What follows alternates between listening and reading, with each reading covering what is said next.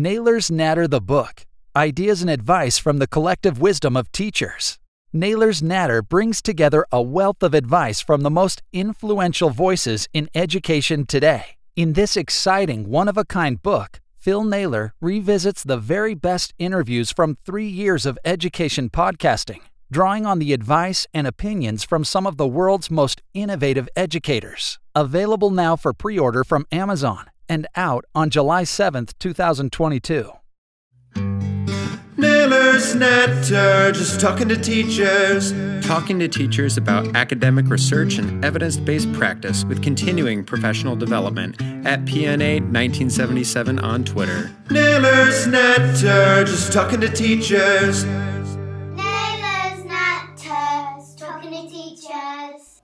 Okay, hello everybody, and welcome to this week's Naylor's Natter. And I'm delighted to be joined by Professor Toby Salt, who's going to be talking to us about his book, which is The Juggling Act uh, How to Juggle Leadership and Life. So, welcome to the podcast, Toby. Hi, Phil. Nice to meet you. Yes, nice to meet you too. And uh, I've been reading the book over the last couple of days, so thank you very much um, for sending that across. Really interesting book um, on, obviously, as the title would suggest, about leadership. And we're actually trying to kind of uh, role model leadership here. So again, you know, I am after school hours here, uh, viewer slash listener, sat in the uh, in the office. So we are trying to, uh, as we said, usually work as well as this. But this is work, isn't it, Toby? We are talking about school. We're talking about leadership. So if again a door goes, a phone rings, or whatever it might be, apologies, but at least we're staying close to teaching. Okay, Toby, let's get you in with a nice, gentle introductory question if we could. So, can you tell us a little bit about you and what advice would you give to your younger self, uh, knowing that you're about to embark on a lifetime of learning? Okay, so I'll resist um, doing a long bibliography, you know, how it sort of biography of, of everything I've read and everything I, have done. But um, basically, I'm a teacher. That's what I was originally. Uh, then moved into leadership positions, uh, became a head quite young, and then moved to run the first federation of uh, two schools being run by one head when it was very new and very innovative, uh, partly because a school down the road needed help. That was the only reason it wasn't empire building. Uh, and then moved, um, I was young, enthusiastic, and very gobby, I think. And I got spotted by um, government, and at that time it was Tony Blair who'd just been elected. And I then was approached and applied to be a director of the DFE Innovation Unit, it was called then, which was bottom up innovation, senior, senior civil servants trying to implement innovative projects and change the culture within the civil service. And interestingly, I chose to do that part time and stayed as a head teacher, which you'll see in the book gives lots of anecdotes of uh, it, uh, all the way through. I've tried to keep my roles grounded in the realities of leadership. Uh, at the time, we were living in schools uh, with children, and so you know we were surrounded. I'd go to a big important meeting and come back to chaos back at school, or a child who's had a nightmare, or a child who put their fist through a window, or um, a parent who was distressed. And so I was firmly grounded in the realities. I then uh, was on the governing council of the National College of School Leadership, which was set up when Ed, uh, Tony Blair famously said, uh, when asked the question, uh, if you had three priorities, if you were made Prime Minister, what would they be? He said education, education, and education. We'll all remember that. And then, of course, a year in, he was saying, how do I do that? And one of the issues was, well, maybe if we invested in school leadership, that will improve the quality of our schools and support school leaders, hence the National College of School Leadership. And I was on the governing council, set it up, and then to cut a long story short, moved over from being a non-exec to being the deputy chief executive and in charge of the school leadership elements. And that gave me a taste of away from schools. Uh, moved to be the chief executive of Ormiston Academies Trust when the National College decided to push itself out into being licensed programs and stop being a building of its, its own. And uh, Ormiston Academies Trust was set up by a great founder to make a difference to children in the most disadvantaged communities in England. And we grew quite large, and we grew probably too quickly looking back, but it was a great job with some fantastic school leaders. We worked really hard to make a big difference. And after six years, I was approached to be the CEO of AQA, the largest exam board in the UK.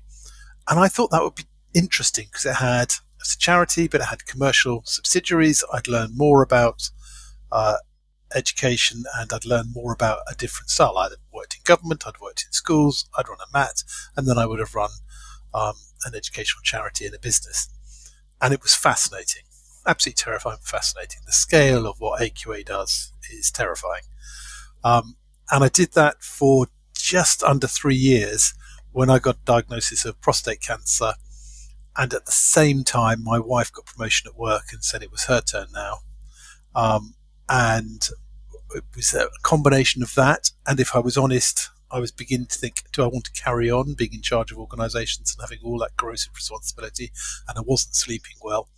And so I moved back from being the CEO and into, I think, what's called a portfolio career. But um, I support a number of organisations now um, and do some coaching and mentoring of CEOs and heads and charity leaders.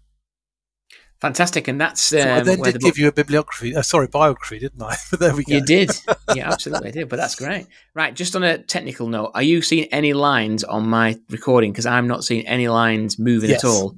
Yes, So my lines are moving on your screen. yes. The Excellent. little So lines we'll- going across with ups and downs. Oh, good, because it doesn't move on mine. So we'll carry on regardless. Obviously, I will. no, there are. Uh, in I terms will- of what would advice I give myself, well, you know, the truth is, um, life is about juggling, and I, I don't, I'm not ashamed of the fact that I put work first a lot of the time, and that I really cared about what I do, and I really care about providing great quality education, particularly those who've had a raw deal. But I do regret sometimes saying yes too often. I do regret regret sometimes putting uh, work before personal priorities. And again, in the book, I talk about some fairly shocking times when people slapped me around the face metaphorically and said, What on earth are you doing here when your wife's in hospital, when your son's in hospital? And I'd sort of lost my sense of perspective and what was important. So, my piece of advice to young leaders is yes, care about what you do, but don't lose your sense of perspective and why you're doing it. And at the same time, be nice to those people on the way up because you'll meet them on the way down.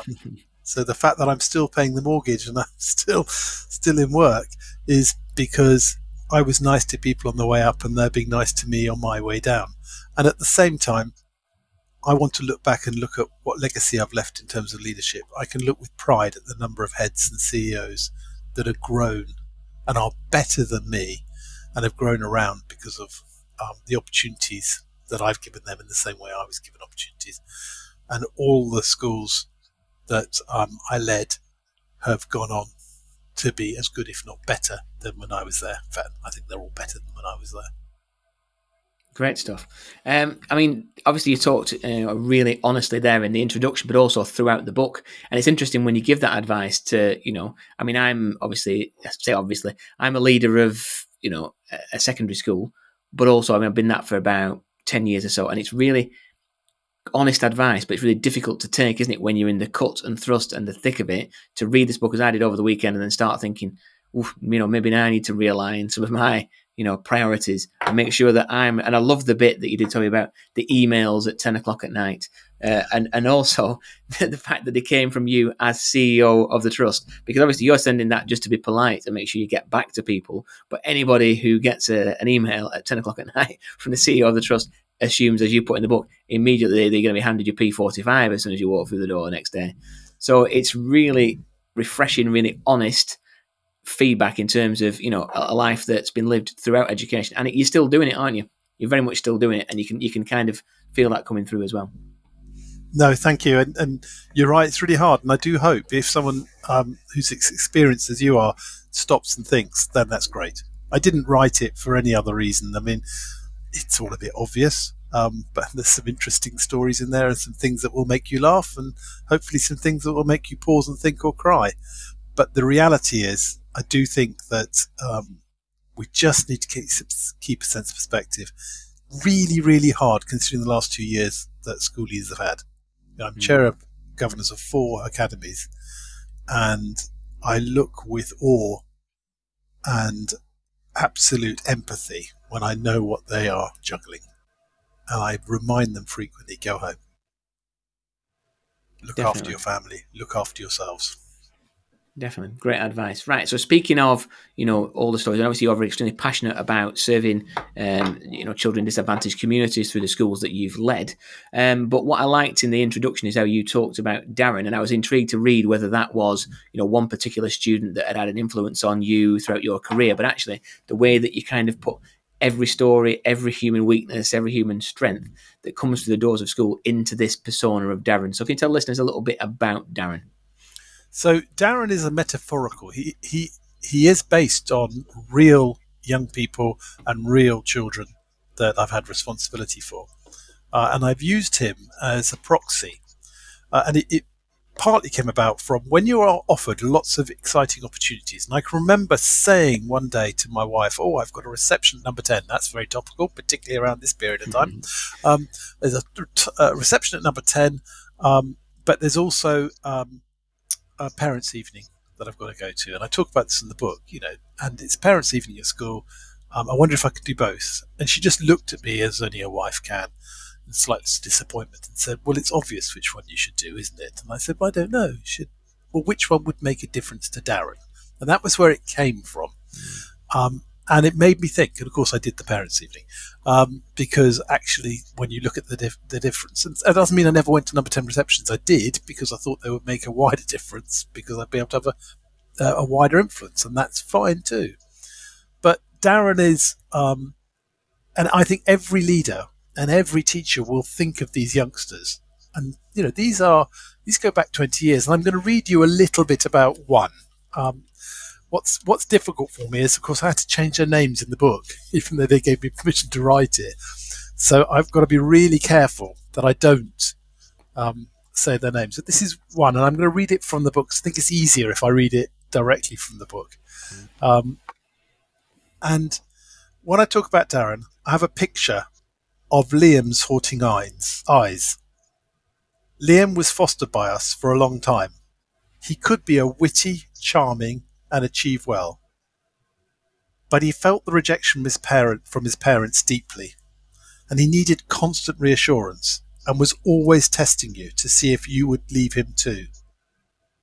Liam's eyes were these huge brown saucers, but they were simmering with deep unhappiness and anger. One of the hardest things I ever had to do was to drive him to an agreed meeting on a Saturday to meet his mother once a month. Each time he would change his clothes beforehand, go and get aftershave, and at least twice change again. I would drive him as he twittered like a child on Christmas Eve to the designated meeting point.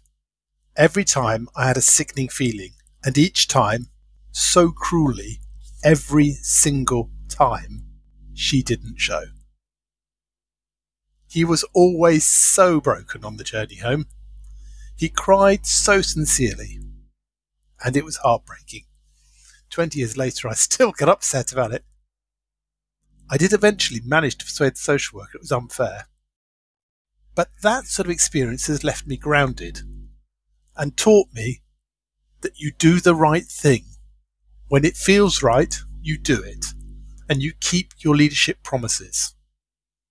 And then I use other youngsters too, who've been through such awful times, and where you remember that actually what you do, you try and do for the right. I am no saint and I have got things wrong so many times. But what I try and do when I'm making leadership decisions is look at it through the lens of what be right for someone like Liam. It's so powerful that particular section of the book, isn't it?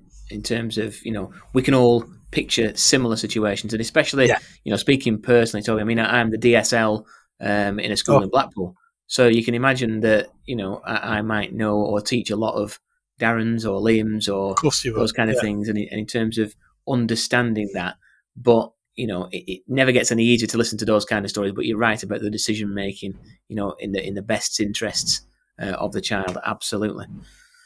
Okay, so moving on a little bit now. I know you've alluded to this already, and we've talked quite a lot about um, your, your kind of role within you know education more widely. Um, and one of the people that you quoted earlier on was was Tony Blair, and you know one of the keys to leadership that you've talked about in one of the chapters is the ability to say no. So, is that one of your keystones for leadership, the ability to say no? And if Yeah, I so, mean, I what use- to?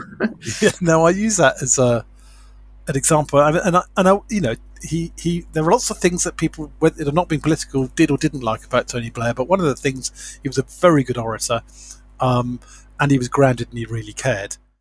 And he said famously, "The art of leadership is to say no. It's easy to say yes, but the art of leadership is saying no." And he's very right because uh, particularly as you you work your way up the greasy pole, you get all sorts of requests and opportunities, and you get all sorts of um, flattering approaches. And actually, you need to filter them through the lens of: Is this right for me? Is this right for the organisation I lead? And going back to what we just talked about, is this right for Darren? And when you're given a choice of things to do, looking at it through is this going to make a difference to Darren? And Darren must be your metaphorical bunch of youngsters that you have in your head, those memories, those scars, those times of happiness and sadness that you've shared with youngsters. What would they be saying to you? What would the adults say, selves be saying to you? So I do think there are times when I've said yes and no. I mean, I I haven't got it right. When I was at the National College, I can remember it's not in the book, but I can remember doing dinners with head teachers um, with the Secretary of States, and it, you know they were really important because that group of um, youngsters needed to have dinner with of State. But I, I, lots of people didn't know this. Sometimes I was doing three or four dinners. At the time, I was almost bordering on anorexic anyway, and and I was having to sit there and like the Queen, trying to eat small portions, trying to pretend to eat.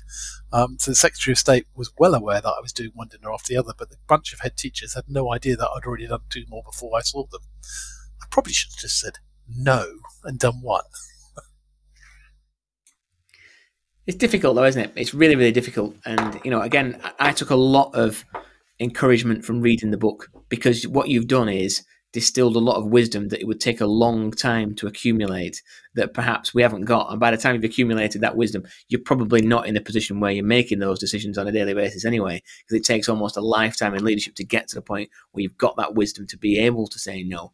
And I can recognize, and I'm sure listeners can as well, many, many times when you think, well, I need to do that because it will help to improve the image of the school, or it will help improve our standing, or, or it will recruit more teachers for us, or it will get more pupils in, or whatever it might be.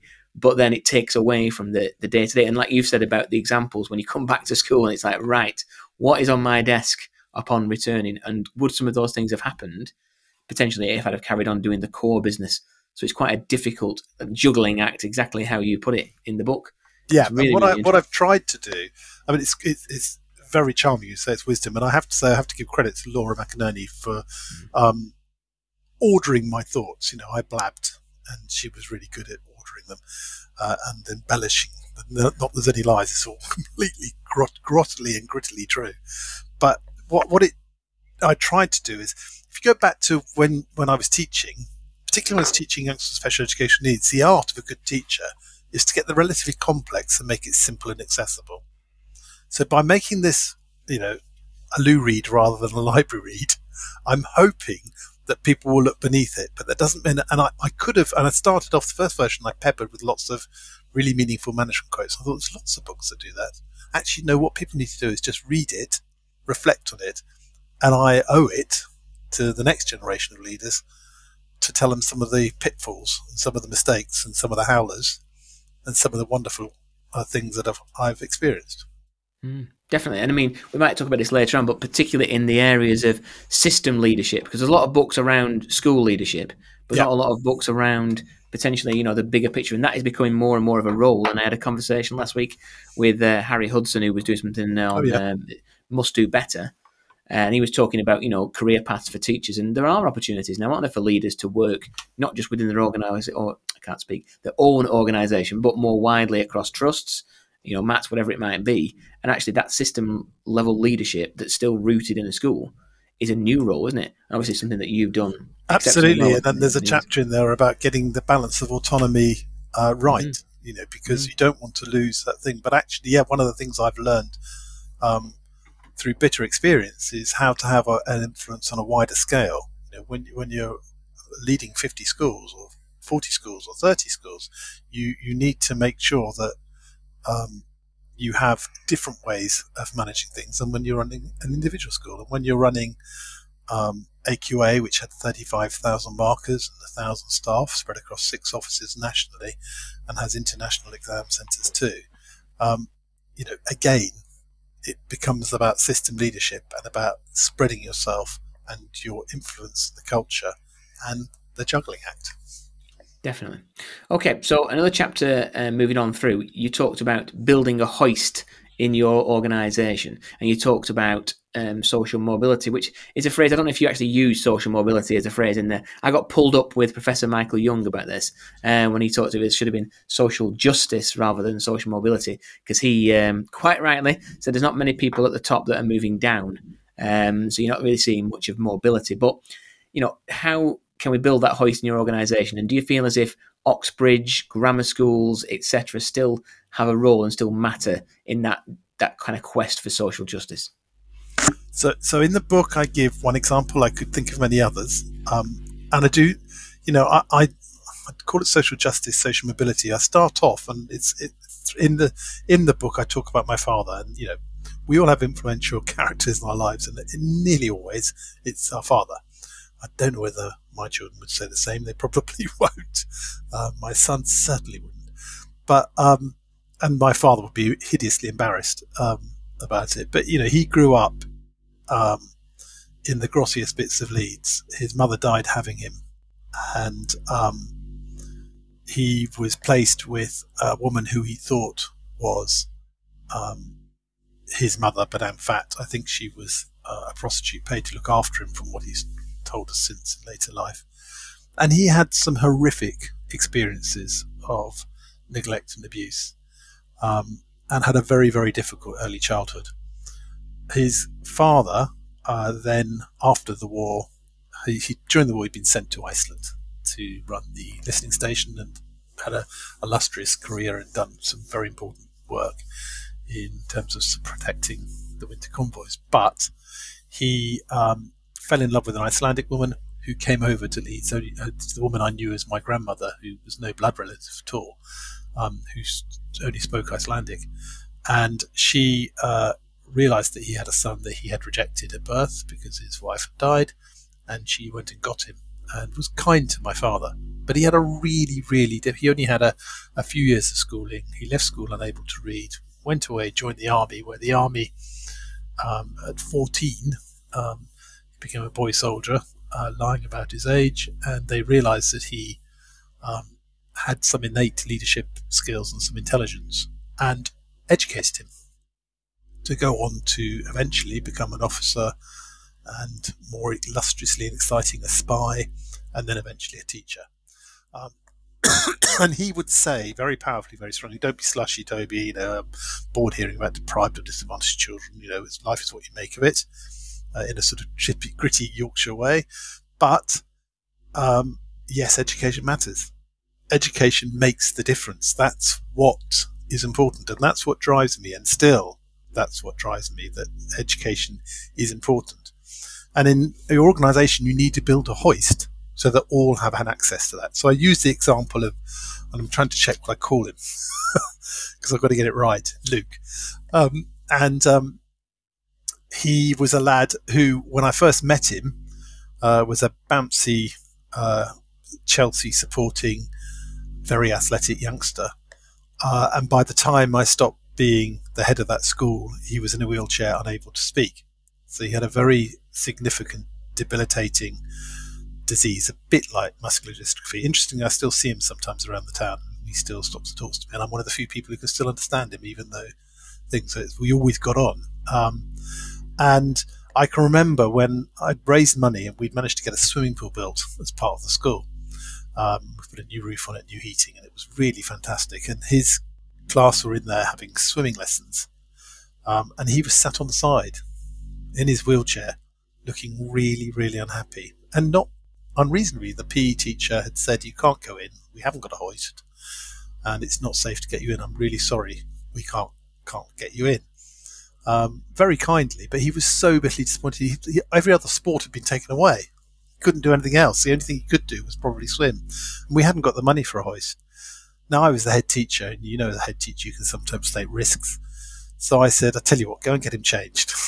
um, and off he went. He got changed. Came back in the wheelchair, and I said, "Right, a bit of a risk." Took him to the deep end. Are you happy for this? He was very happy for it. He was 13 and 14. He wanted to be in the water. Um, cleared the way and tipped him up and unceremoniously plopped him into the water where he had that very lovely half hour swim lesson. We then went on to raise money for a hoist because I'd learnt my lesson. But um, that's a very physical example of building the hoist. And I could give you others. I do think Oxbridge matters. When I was at Ormiston, I was really shocked that some youngsters were making such poor post 16 options and that we were giving them such poor advice. You'd talk to really bright youngsters and say, What are you doing? And they'd say, I'm doing A level law, sir, because I want to be a lawyer. Why are you doing A level law? I want to be a I remember meeting a young a, a young woman who said, um, I want to go to the University of X um, because I want to be a firefighter. And I said, Why are you going to university if you want to be a firefighter? Is that what you really want to do? Or do you want to do something else? And we were just not giving them the best advice we could. Some schools were, some weren't. And the other thing was that most of our youngsters weren't getting to the best universities and they weren't getting the opportunity to go internationally and they weren't getting the opportunity at the rate they should have to do medicine and some of the harder study courses. So we raised the money to pay for an access. And Simon Pedley was brilliant. He came from Teach First. He was uh, comprehensive educated, then went to Oxbridge, and then worked in a sixth form in London. And he came to work with us in Birmingham to lead and identify those youngsters who, from year nine upwards, had the potential to go to a Russell Group university and do well. And he did it so well. And he helped them, independent schools have done it for years, helped them with the UCAS statements, develop links with Oxbridge colleges. And yes, that matters. And yes, I do think it matters. And I'm proud that we doubled the number of youngsters who went to Russell Group universities and we doubled the number of youngsters who went into medicine or dentistry. But it's not all that matters. And the other uh, lad I talk about in there, and again, I've got to check what his his stage name is because I can't remember what I called him. Um, but he was one of our foster children who uh, was came from a very difficult background and was a serial offender. We saw more of the local policeman. He became almost a friend than we did of any other uh, level of support. Um, and he really wasn't going to go anywhere very fast, and we were really worried about him and he was really unhappy and very badly damaged. Um, and eventually, um, I managed to find a scheme which gave him a training job at a me- um, motor mechanic. Most of the time, he was being arrested for mucking around on cars and motorbikes. That's what he was getting in trouble for. So he liked engines, but he didn't have the education to be able to go far. And he was then, by then, about 17. And he bicycled seven miles a day to go and work with Jerry, the garage owner. And he transformed. But the deal was he had to do his city and guilds, and he couldn't read. So at night, I sat there, night after night, doing phonic blends and teaching him to read with Haynes motor manuals, because that's the only thing he was interested in. I could hardly give him four year old meter material. And uh, all that I know about engines is thanks to him. And he can now read and he did get his city and guilds, uh, and he now runs uh, his own business doing cars, um, and he still sees us, still rings us, and still um, uh, is in touch with us, and has done well as a result.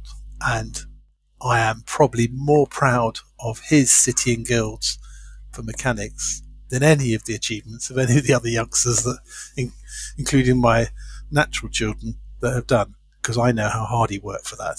He had to learn to read and write, and he had to work very hard after having got covered in grease all day long.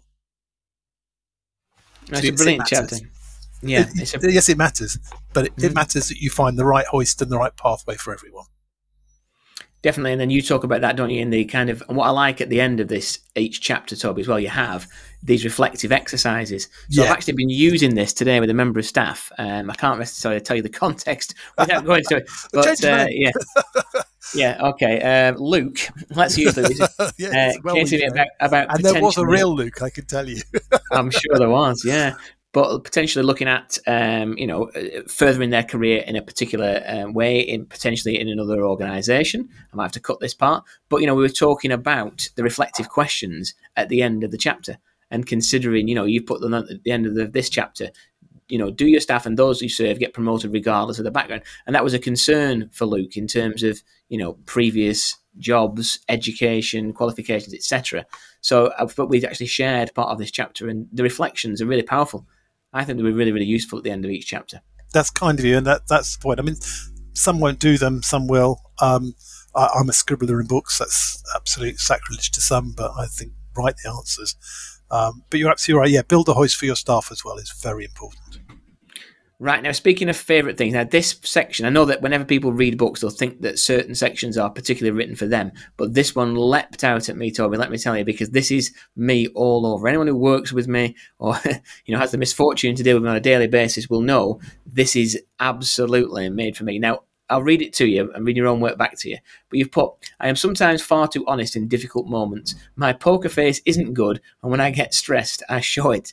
Worse still, like many leaders, when I'm tired or after a series of nasty incidents, I can deal with things less well. I just felt, I thought uh, that's written for me. Perhaps a bit less about the, the honest bit at the beginning. I can, I can sometimes be quite um, political with the way that I put things to try and uh, spare people's feelings. But certainly, if I'm annoyed or upset or stressed or worried, my goodness, can't you tell? And I always find that to be a huge well, I hesitate to say weakness, but a difficulty in leadership. You know, when all things are, are going wrong around you and people are looking to you for direction, you know, the poker face is quite useful to have, isn't it? To kind of smile through. And I know some really good leaders that have that. So, you know, I've often wondered about, you know, how, what others would say about me and how I respond to a crisis and whether, in fact, they see what I feel in terms of that poker face thing. So, how do you practice and how do you refine how you respond to big incidents? And you know, does experience and wisdom improve that poker face? So the answer is yes, it does, but I still still didn't do it very well. And and I, I've you know I say in there, um, all my senior teams would often say sometimes I created more heat than light. Sometimes I made things worse rather than better. I thought I was making it better, and I think asking the questions is the right thing to do, but sometimes do it well. I mean, the best piece of advice I ever had early on was when I was a head of a school for children with social, emotional, and behavioural difficulties, now SEMH as it's called, um, where incidents blow. And you'll have this too in, in, in tough schools. You know, you have a moment where a child's lost control, uh, now known as dysregulated, or there's there's a critical incident, and your adrenaline's going, your heart's going, and it's the same when you get that awful call about um, some nasty safeguarding, safeguarding incident or, or, or some accident in school. You know, I've had bomb scares and all sorts, and you, you your heart goes. And I remember doing some training because I was trying to teach staff on how to de-escalate issues. Because you know, like all these things, the best issue is prevention is far better than actually the issue starting. And that's my other first tip: is remember the critical incidents, how you respond to them, but don't stop to then pause and look back and think about how it happened. And I learnt that at AQA, where they had a really, really good forensic lessons learned strategy for any little mistake that was made. Write it down. We didn't do it at the time, and we'd come back a month later and go, okay, so we made a mistake here. Let's engineer this out for next time. What went wrong? What was it? Human error? Was it computer error? How can we do it better? And the, the trainer who was training the staff said, when you get that call, often in a secondary school, it's on a radio, isn't it? Um, uh, just hum in your head Moon River. Do not run. Do not show anybody you're in a rush. And you try and run and you try and get in panic while you're humming Moon River. Moon River. And it slows you down. Now, for some incidents, I literally have to stop and I say a prayer, literally. I'd stop and I'd pause and I'd think. The other piece of advice that's really important is surround yourself with people who balance you. And that's what you do as a leader all the time in any organization. And so I always had someone who was wise counsel. I always had someone I could go and unload. Now, sometimes if you're at home, it's my wife. I go, "You never believe what's happened." And she, Will you stop catastrophizing? Just has anybody died? I had a head of one of my schools used to say, "The roof is still on, boss. It's all fine." Uh, I go, "Yeah, but no, the roof is still on." So you do need someone who pulls you back uh, before you then go and deal with the incident, or you do your public face. But never, ever, ever forget the large shadow that a leader casts. Never, ever forget how you or your non-verbals make others feel. If you look like you're panicking and you look like you can't sort it and you look like, then you know what's going to happen. Uh, but don't don't bluster it. Own up to when you get it wrong. Be human and authentic, but at the same time, take that time so that you can react well, but not emotively. Keep the emotion inside. Be authentic in the way you do it, but try and keep it in perspective. And it is hard to do. And you know, you, everybody can have a million war stories, but it is hard, particularly when it's life and death issues. Or, you know, I can remember people ringing and saying we've made a mistake on an exam, and I'd immediately think, see those children's faces, and think we've given someone the wrong result they may have gone to a different university. Like, oh my God, we've got to sort that out now. No, we've got to find out what we did wrong and whether we did do it wrong and whether they did go to the wrong university and check out how we can deal with it and how we can sort it if that is the case. Does that make yeah, sense? It absolutely makes sense. And, and for any new leaders that are listening, I think that's the biggest um, lesson you can take, isn't it, in terms of how your response influences and sets the tone for everybody else. And you can bring it down to like you did to little incidents like, you know, we all have scuffles in the playground. You know, I have a thing about I won't run to a scuffle in the playground unless it's obviously an imminent risk of harm to one person or another. Um, and there's somebody else there because I think that if I run to it, you can bet your bottom dollar there'll be about 200 other kids who are bound to run to it to join me. Yeah, so actually, you know, you, are trying to make sure that you keep it common. If I can give a, a, shout out here that I might have to trim later on to our CEO. So John Stevens is our kind of go-to person to remain calm in in all situations. It doesn't matter what I tell him about whatever it is. He just says, "Right, okay, that's interesting," and then we'll listen. And I think I already feel better. Yeah. Just from that calm uh, uh, uh, reassurance. You, you've just reinforced what I say, which is always find around you those mm. people, and and and he's not complacent, but he no, is reassuring. Mm. And I've had chairmen of you know uh, when I was at Ormiston or AQA, um, or even when I was running the, the group of schools, and I could ring them and I could say this, this, this, and this, and they go, okay. So, and I go and say, you need to understand that the front page of the Daily Mirror tomorrow is going to have, yeah, yeah, and and, and you know sort of talk you back, and mm. and I, I could do it with them, but I wouldn't have done it with someone else. And you just have to know who it is you can go to. Talking to teachers about educational books, why we love them, and how we use them in our classrooms. With guest authors, publishers, podcasters, and of course, teachers. Naylor's Natter, just talking to teachers. Um, right, let's go into the next one. So I know we've touched on this earlier on in terms of you know decisions that you you kind of wish you said no to, and that idea that you know work life balance is important, but it's very very difficult um, when you're actually in the cut and thrust of the job to kind of model those values. But you do talk about it in one of the chapters. You talk about this idea of, and I'll get the word right, um, presenteeism, which I like. Um, so, how important is it to model work life balance to those you lead? And does teaching as a profession overly value that presenteeism, particularly from leaders? So, the answer is yes. uh, we're terrible. We're absolutely terrible. I don't know whether it comes from in the education world, um, teachers forever being ribbed about long holidays. I can hear the things being thrown at me metaphorically as I say it. We seem to excuse ourselves the whole time. Now, I, I know that I never had a full summer holiday when I was a teacher or at any other time in my educational career. Um, and my biggest problem has been, particularly now with technology, and we talk about that later, um, the intrusion and the omnipresence that you have. But presenteeism is a real problem. And the senior person in the organization is expected, and we expect them to be the first in, the last out, And when I was ahead, and it still happens now, the one to put on the alarm when everybody's gone home, and the one to, to lock up sometimes, and, and to, to be seen to be doing the hours and making sure you share the burden with everybody else. And sometimes you can get that wrong. And Nelson Mandela, I used the quote at the beginning, but he, he talks about uh, you can take the, the front when there is danger, and then people appreciate your leadership. But you don't have to be at the front all the time. You don't have to be the one who's there all the time, doing it all the time. And if you're going to get some form of work life balance, you need to understand, particularly as you become more senior in an organization, you need time to reflect. You hmm. need time to actually think. You need time to communicate. You need time to, to plan your strategy. And you need time for your family and your own well being. Now, part of the reason that I knew the time was right for me to stop being a CEO was because I was physically not well but I also knew mentally I was getting tired and I was worried that I'd make the wrong decision.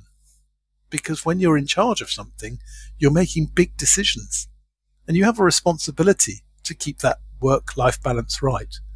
But also, it's a cliche, but it's true. Most of us, and all of us should, work to live, not live to work. So it's really important what we do. Really important that we make a difference to Darren. But we're also looking after those that we love that are close to us. We're also considering how we then don't burn out in the, the time.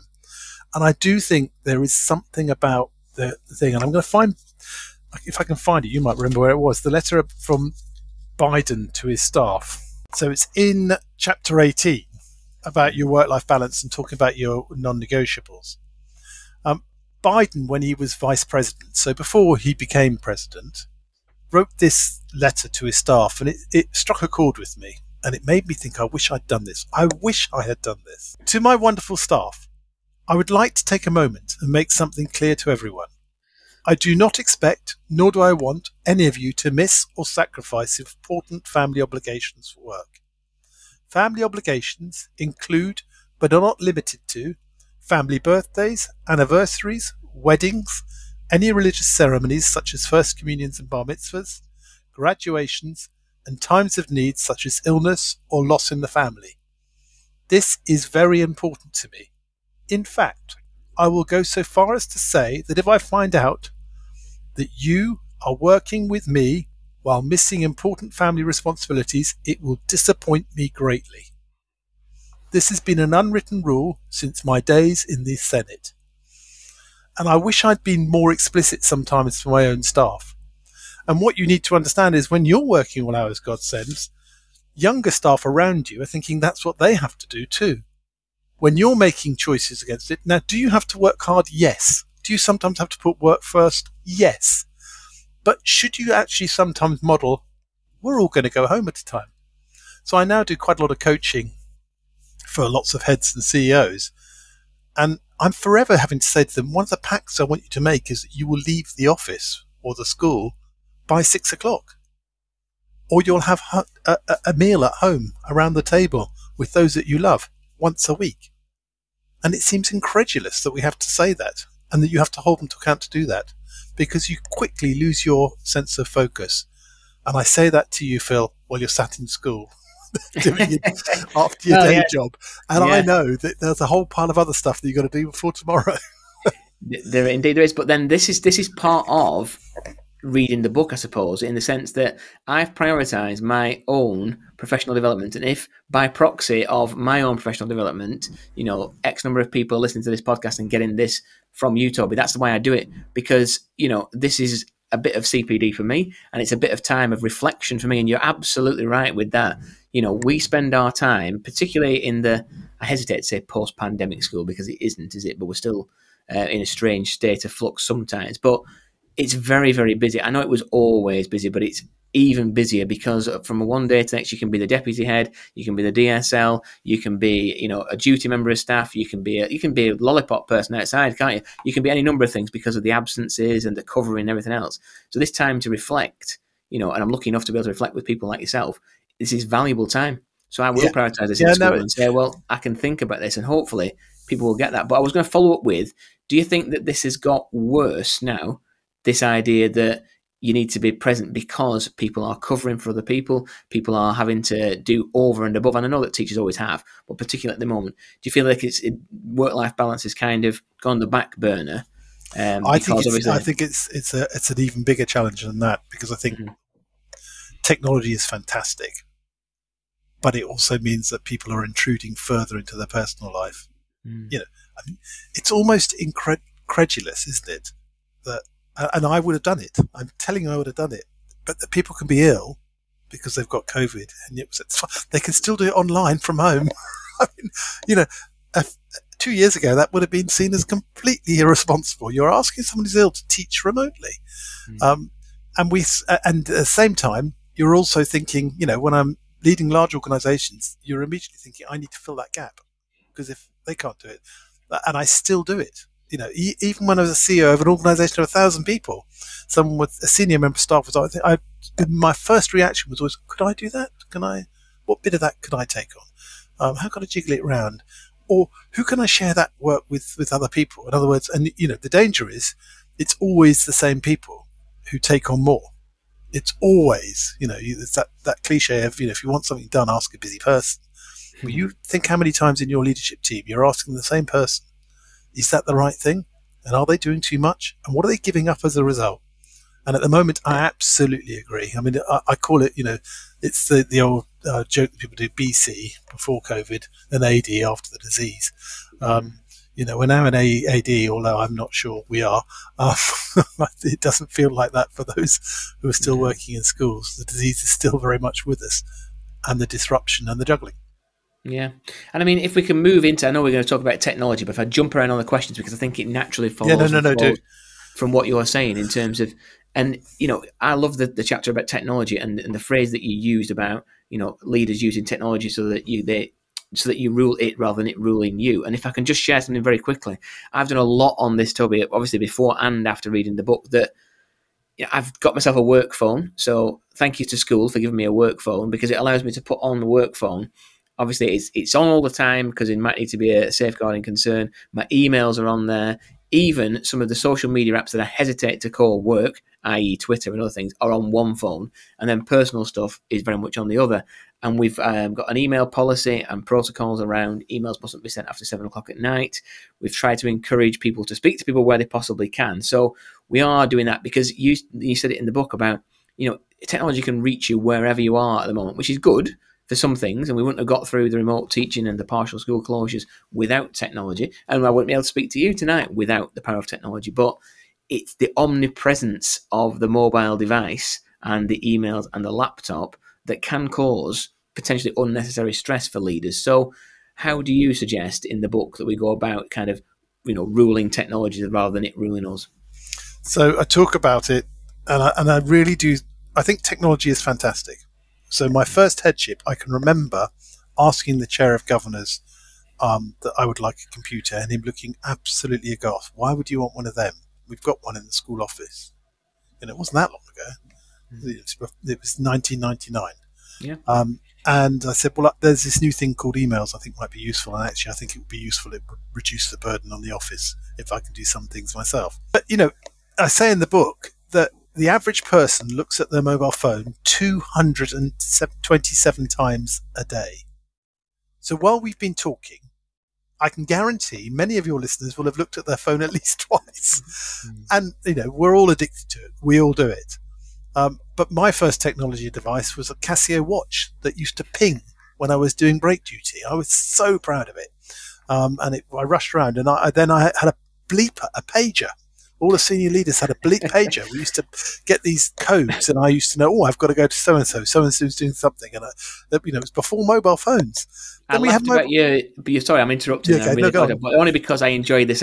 You had a Palm Pilot, didn't you? Oh, You yeah. had like I had the Dell Palm Pilot with the pencil that you Yeah, could pull out. Fantastic! could- It was really good, wasn't it? Oh, Uh, and you could sync it in that little cradle beside your computer. Yeah. Um, and I was so proud of it. But I had the first version, which wouldn't sync properly. And I was really proud. And I tell this in the story of, of how I was using my Palm Pilot. And I had every single appointment, every single break duty, every single meeting, you know, child protection meeting, every duty. Every lesson was in there. Was, I was so pleased with it. Um, but uh, in a row with my wife, who was so fed up with my work-life balance, um, when we had three young children, she just was exasperated. We were living on school site. Um, she famously said, "You're not listening to me because I was doing something else." I said, "I am." She said, "I'll, I'll make you listen." Uh, and we just had a row. She had she had at that stage, and it is in the book, but I won't spoil all the stories. Uh, she had actually managed to empty out my chest of drawers with all my clothes and my boxer shorts, and pour them out the top bedroom window of our house. Now our house was in the main drive of the school, and it was early in the morning, just the staff arriving staff briefing. So actually, when I went to staff briefing to take staff briefing, one after the other, members of staff handed me a boxers or a pair of pants. They all knew we'd had a row. They what they didn't know was shortly after that, because I wasn't listening, I was cross about it. She got the palm pencil and she pressed the reset button and deleted the whole thing, and it hadn't synced. And so for months, I was turning up late to meetings or in the wrong place at the wrong time. So I still now, even now, have a paper diary. um, and, and the, I also talk in the book about how it can help you have a presence. And Doug Lemov talks about the importance of teachers having a presence. It's the same for leaders. Leaders need to be seen and people need to know that you're being seen.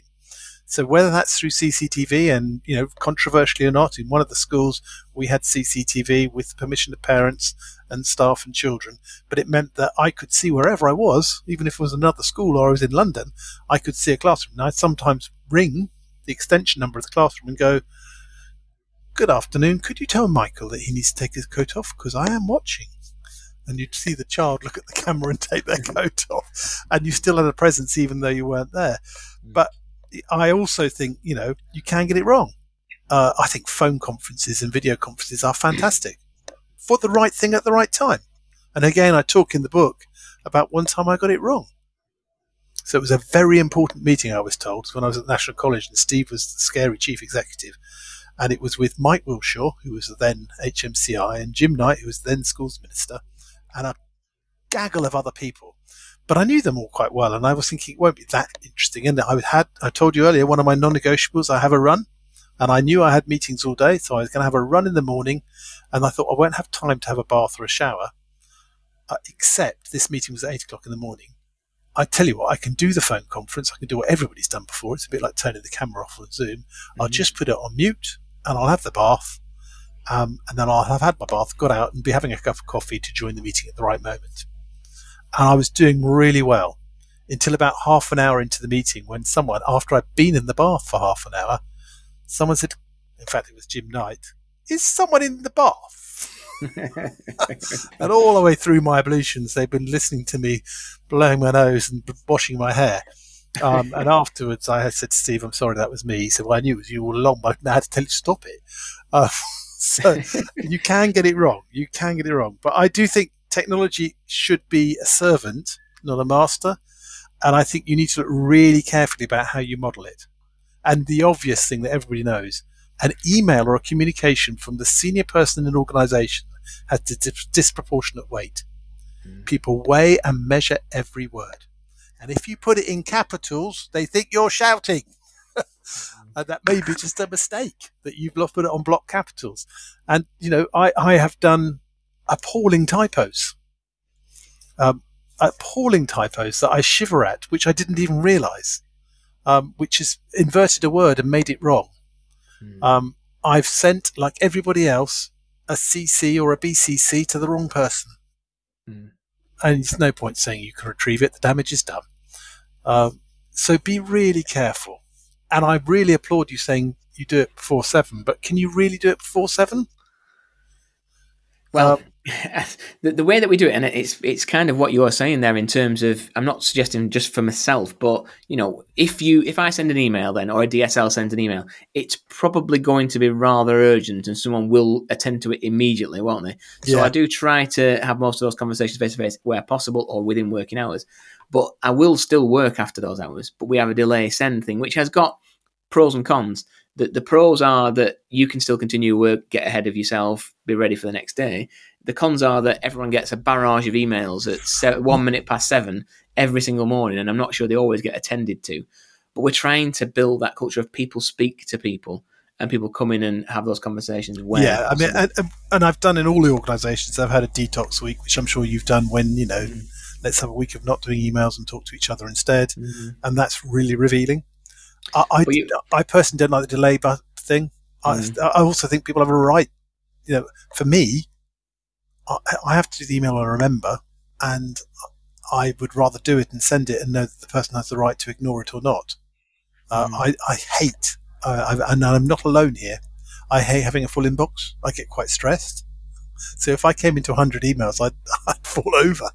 I'm with you, and I mean this is why I'm still here now, and I won't leave. And myself and until uh, it's clear, yeah. The, you know, the other deputies, he will not. We won't leave. Neither of us. It's a standing joke. You know, we'll meet each other on the way down at uh, whatever past six tonight. Um, we've we've got to clear our inboxes and we've got to clear our notifications on uh, you know software of choice for safeguard, like say CPOM, yeah, for yeah. example. It's got to be. Yeah, I've got to have seen every notification, and you have. yeah. but that's why I, I, I, might decide. No, actually, I've had enough today. I'll, I'll do this after I've had supper. Mm. Mm. But I mean, and you're also right about just because you prefer to work within those hours, it doesn't mean that other people do. So other people would like to know, actually, wouldn't they? They don't want yeah. it hanging over them for the full weekend, and that was that was one of the reasons why. But I've changed my working day anyway, Toby. Now, so thanks to Doug Lemov, I'm now the reverse Dolly Parton. Um, I'm working five. I'm working five to nine now is my new um, working thing because people don't get up at that time, do they? So it means I can I can clear the inbox and get myself. And people must say, and this is this is one thing about perception. I know we're going off topic slightly, but people will see me strolling in at eight o'clock, and I do get a few looks, and people do have a cast a, a glance and say, "Oh, hang on a minute, why is it why is it only coming at eight o'clock? You know, lots of people are in before that. What they might not realise is that I've been up since five. I've managed to run not to your standard, obviously, but just a little trot round the block um, and trying to get a bit of exercise in. I've done my social media updates for the day, so I don't have to touch the phone for the rest of the day, unless I've said something that I really shouldn't have said, in which case I will have to remove it. Um, and then I've got the head of myself with email, so that when I come in. I'm bound to have people at the door, which is good and you know to be encouraged in that culture of people come and speak to you and tell you things. But I found that to be quite useful. And then when I get home, I might have something to eat, and then it's pretty much bedtime, isn't it? But you are right. I mean, you can have blanket bans, but people want to work when they want to work, don't they? And These are adults, and lead, yeah. you know, senior leaders are, are, bright people, but but it, it, yeah, they've got to find a way that works for them. Um, yeah, and it's sad. You come home and you watch. I mean, I'm very proud if I used to get to the end of the ten o'clock news um, before I'd fallen asleep. But the reality is, you know, choose the right thing that's right for you. Um, but technology, and I think it's improving all the time. You know, mm. my first headship weren't even computers.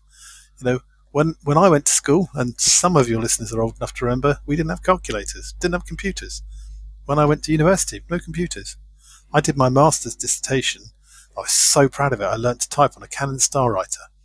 Um, you know that that it was it was a long time ago, but technology has moved miraculously. I think we should embrace what technology does for us now, and we should use it more. But we need to guard our private time and our family time too. Definitely. And of course, clearing your inbox, Toby, in those days was clearing your pigeonhole, wasn't it? And yeah. clearing your, your tray yeah. of all the paperwork. Yeah, um, and, and I made mistakes then. I used to have, they were, apparently, I didn't know they were called pinkies. I used to have bit, pink bits of duplicate paper. So I had duplicate pads so I could have a copy of what I'd asked someone to do. Mm. Um, and my pad had it on there but apparently they hated my pinkies. It was only in my second headship someone said, "Can we not have your pinkies? We hate them. we feel sick every time we see them in the inbox." I think it's the hmm. equivalent of a shouty email. right. If we can do one more question, that's all right, and then obviously yeah, we'll yeah. signpost listeners to yeah. the book. So, um, one again, one thing that rung true with me, and I'm sure it will with listeners as well, is about meetings.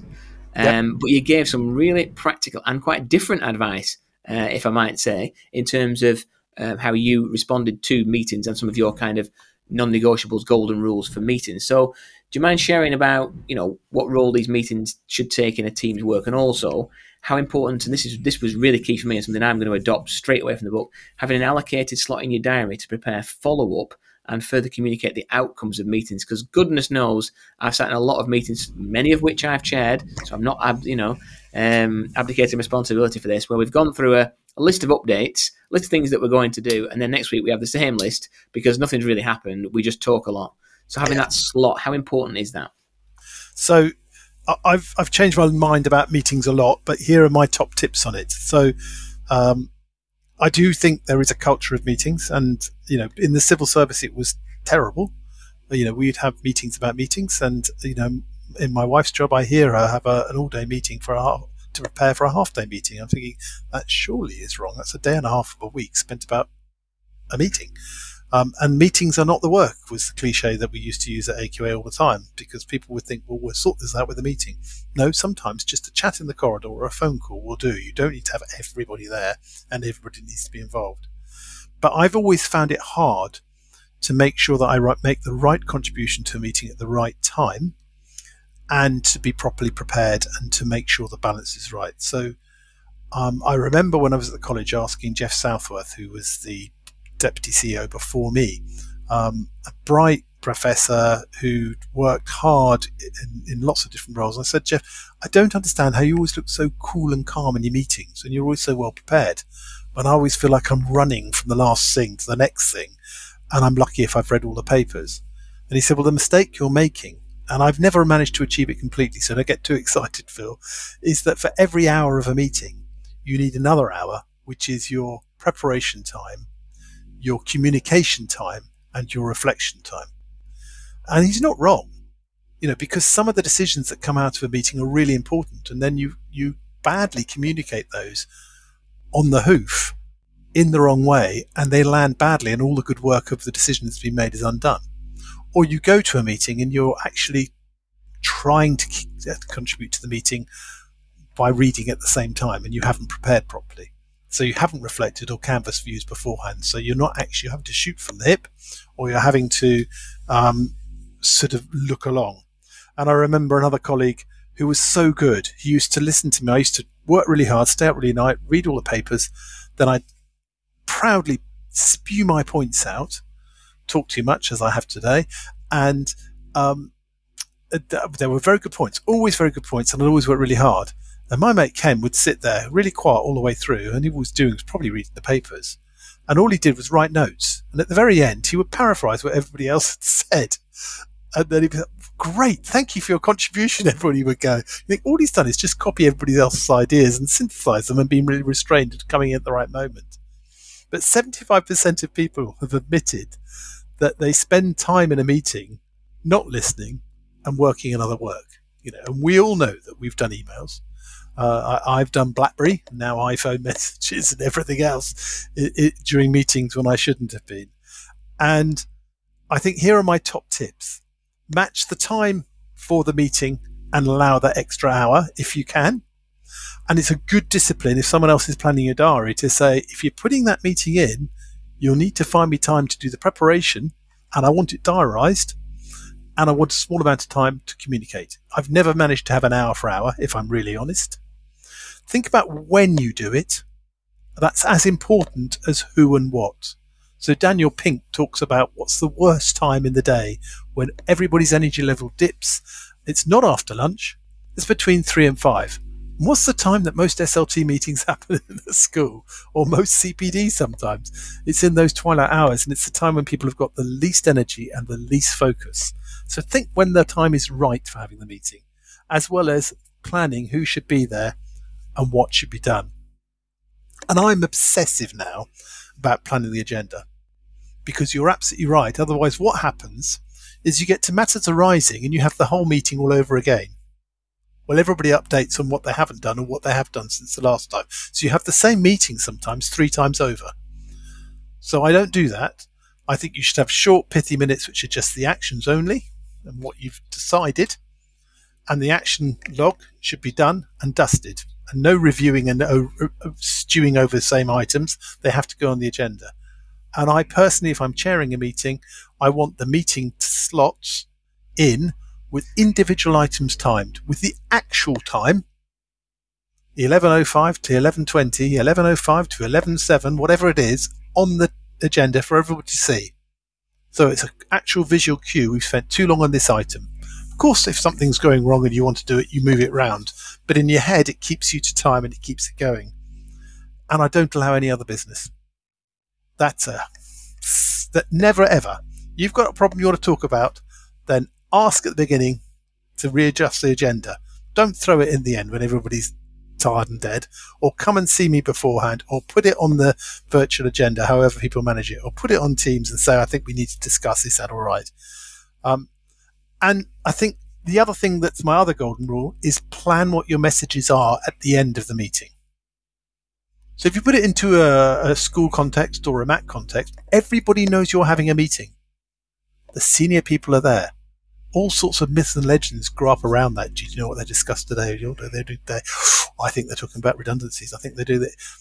Remember, people are wondering what you're doing, or they think you're having a party. You know, or you know, and that does happen. You know, some in some places.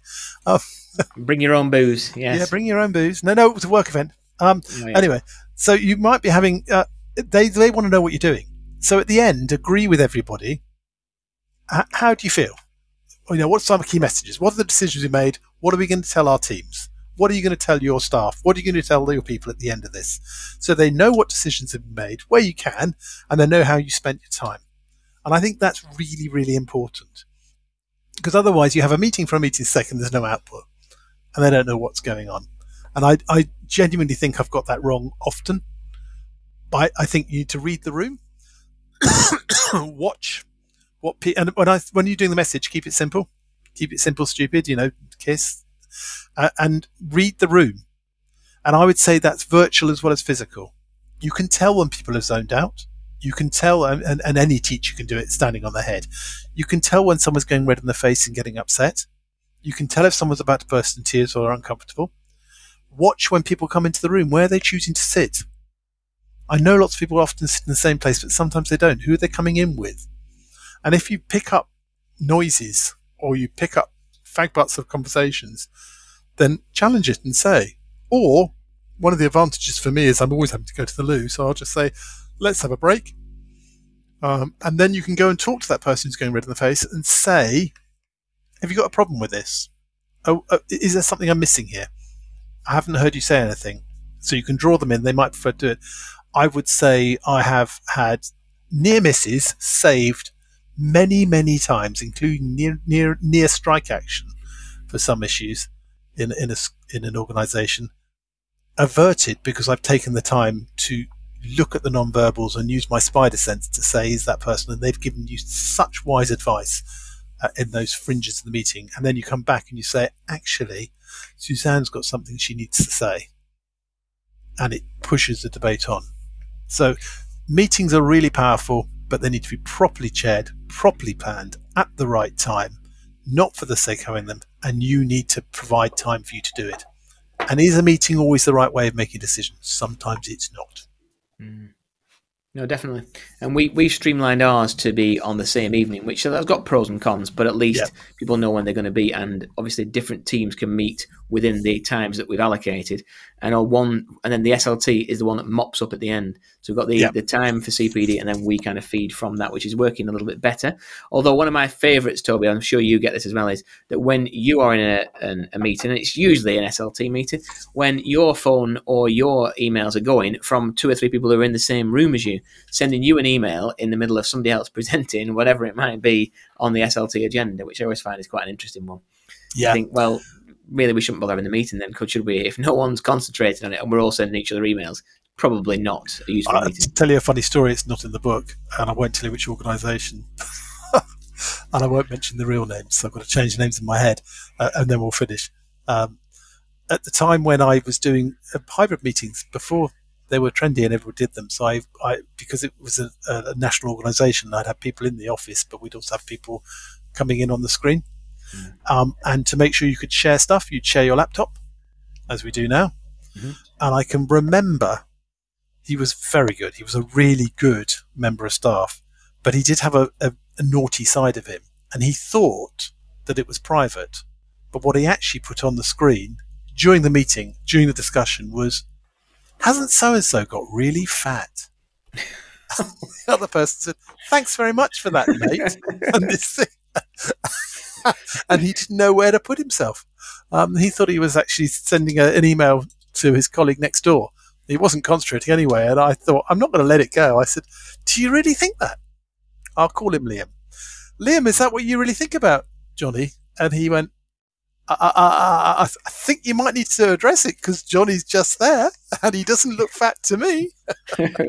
um, but yeah, you say be careful. You can be Yeah, caught well, out many times. You certainly can. Well, yeah, we could keep that uh, in the uh, agenda item for next week to see whether Liam had improved uh, and taken to more physical exertion based on this. I, I can um, echo that when a, a, famous meeting I had in the early days of online meetings. Um, for me anyway, I know they existed previously, but three or four years ago when uh, David Weston of the Teacher Development Trust I remember kind, yeah, kindly invited me to present something, which I assumed was audio, Toby, um, and I assumed it was just to him and a couple of members of the TDT team. However, upon um, sitting at the, the, dining room table after a very busy day in school, I was, um, you know, dressed perfectly well in the pajamas that my children had got me for Christmas, um, eating a bowl of cornflakes and trying to kind of prepare for the thing. When the camera switched on and I was beamed into the oak panel rooms with numerous luminaries of, uh, so I had uh, me in pajamas and cornflakes. Um, yeah. See, and now that's that's not extraordinary nowadays, but you know, then no. it was.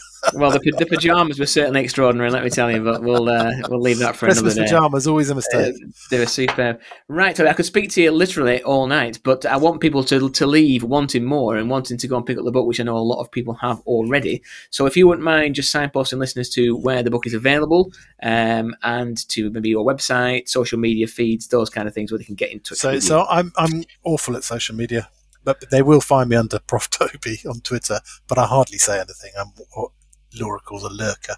I do engage and I do watch, um, and you'll find me on LinkedIn.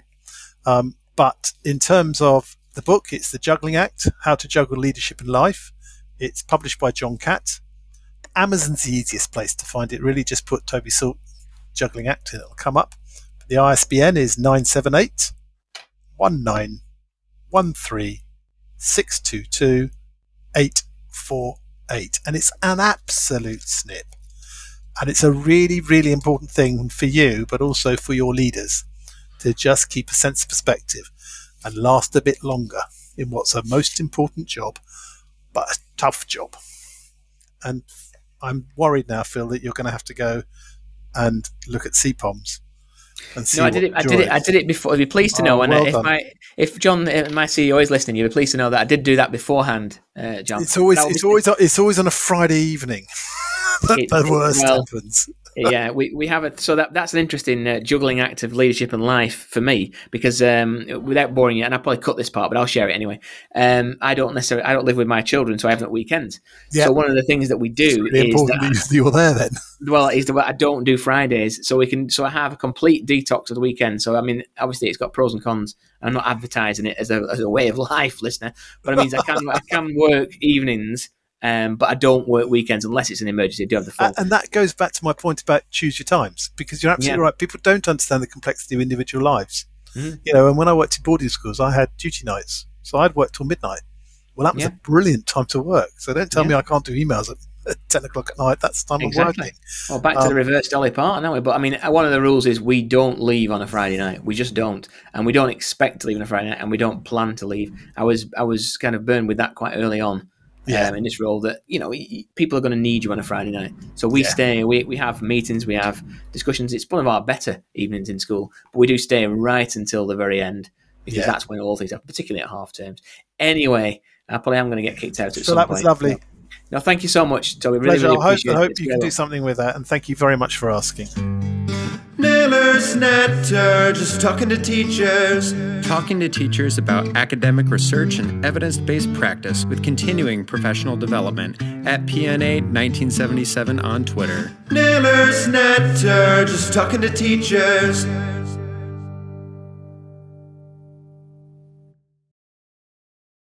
Naylor's Natter the Book Ideas and Advice from the Collective Wisdom of Teachers. Naylor's Natter brings together a wealth of advice from the most influential voices in education today. In this exciting, one of a kind book, Phil Naylor revisits the very best interviews from three years of education podcasting, drawing on the advice and opinions from some of the world's most innovative educators. Available now for pre order from Amazon and out on July 7th, 2022.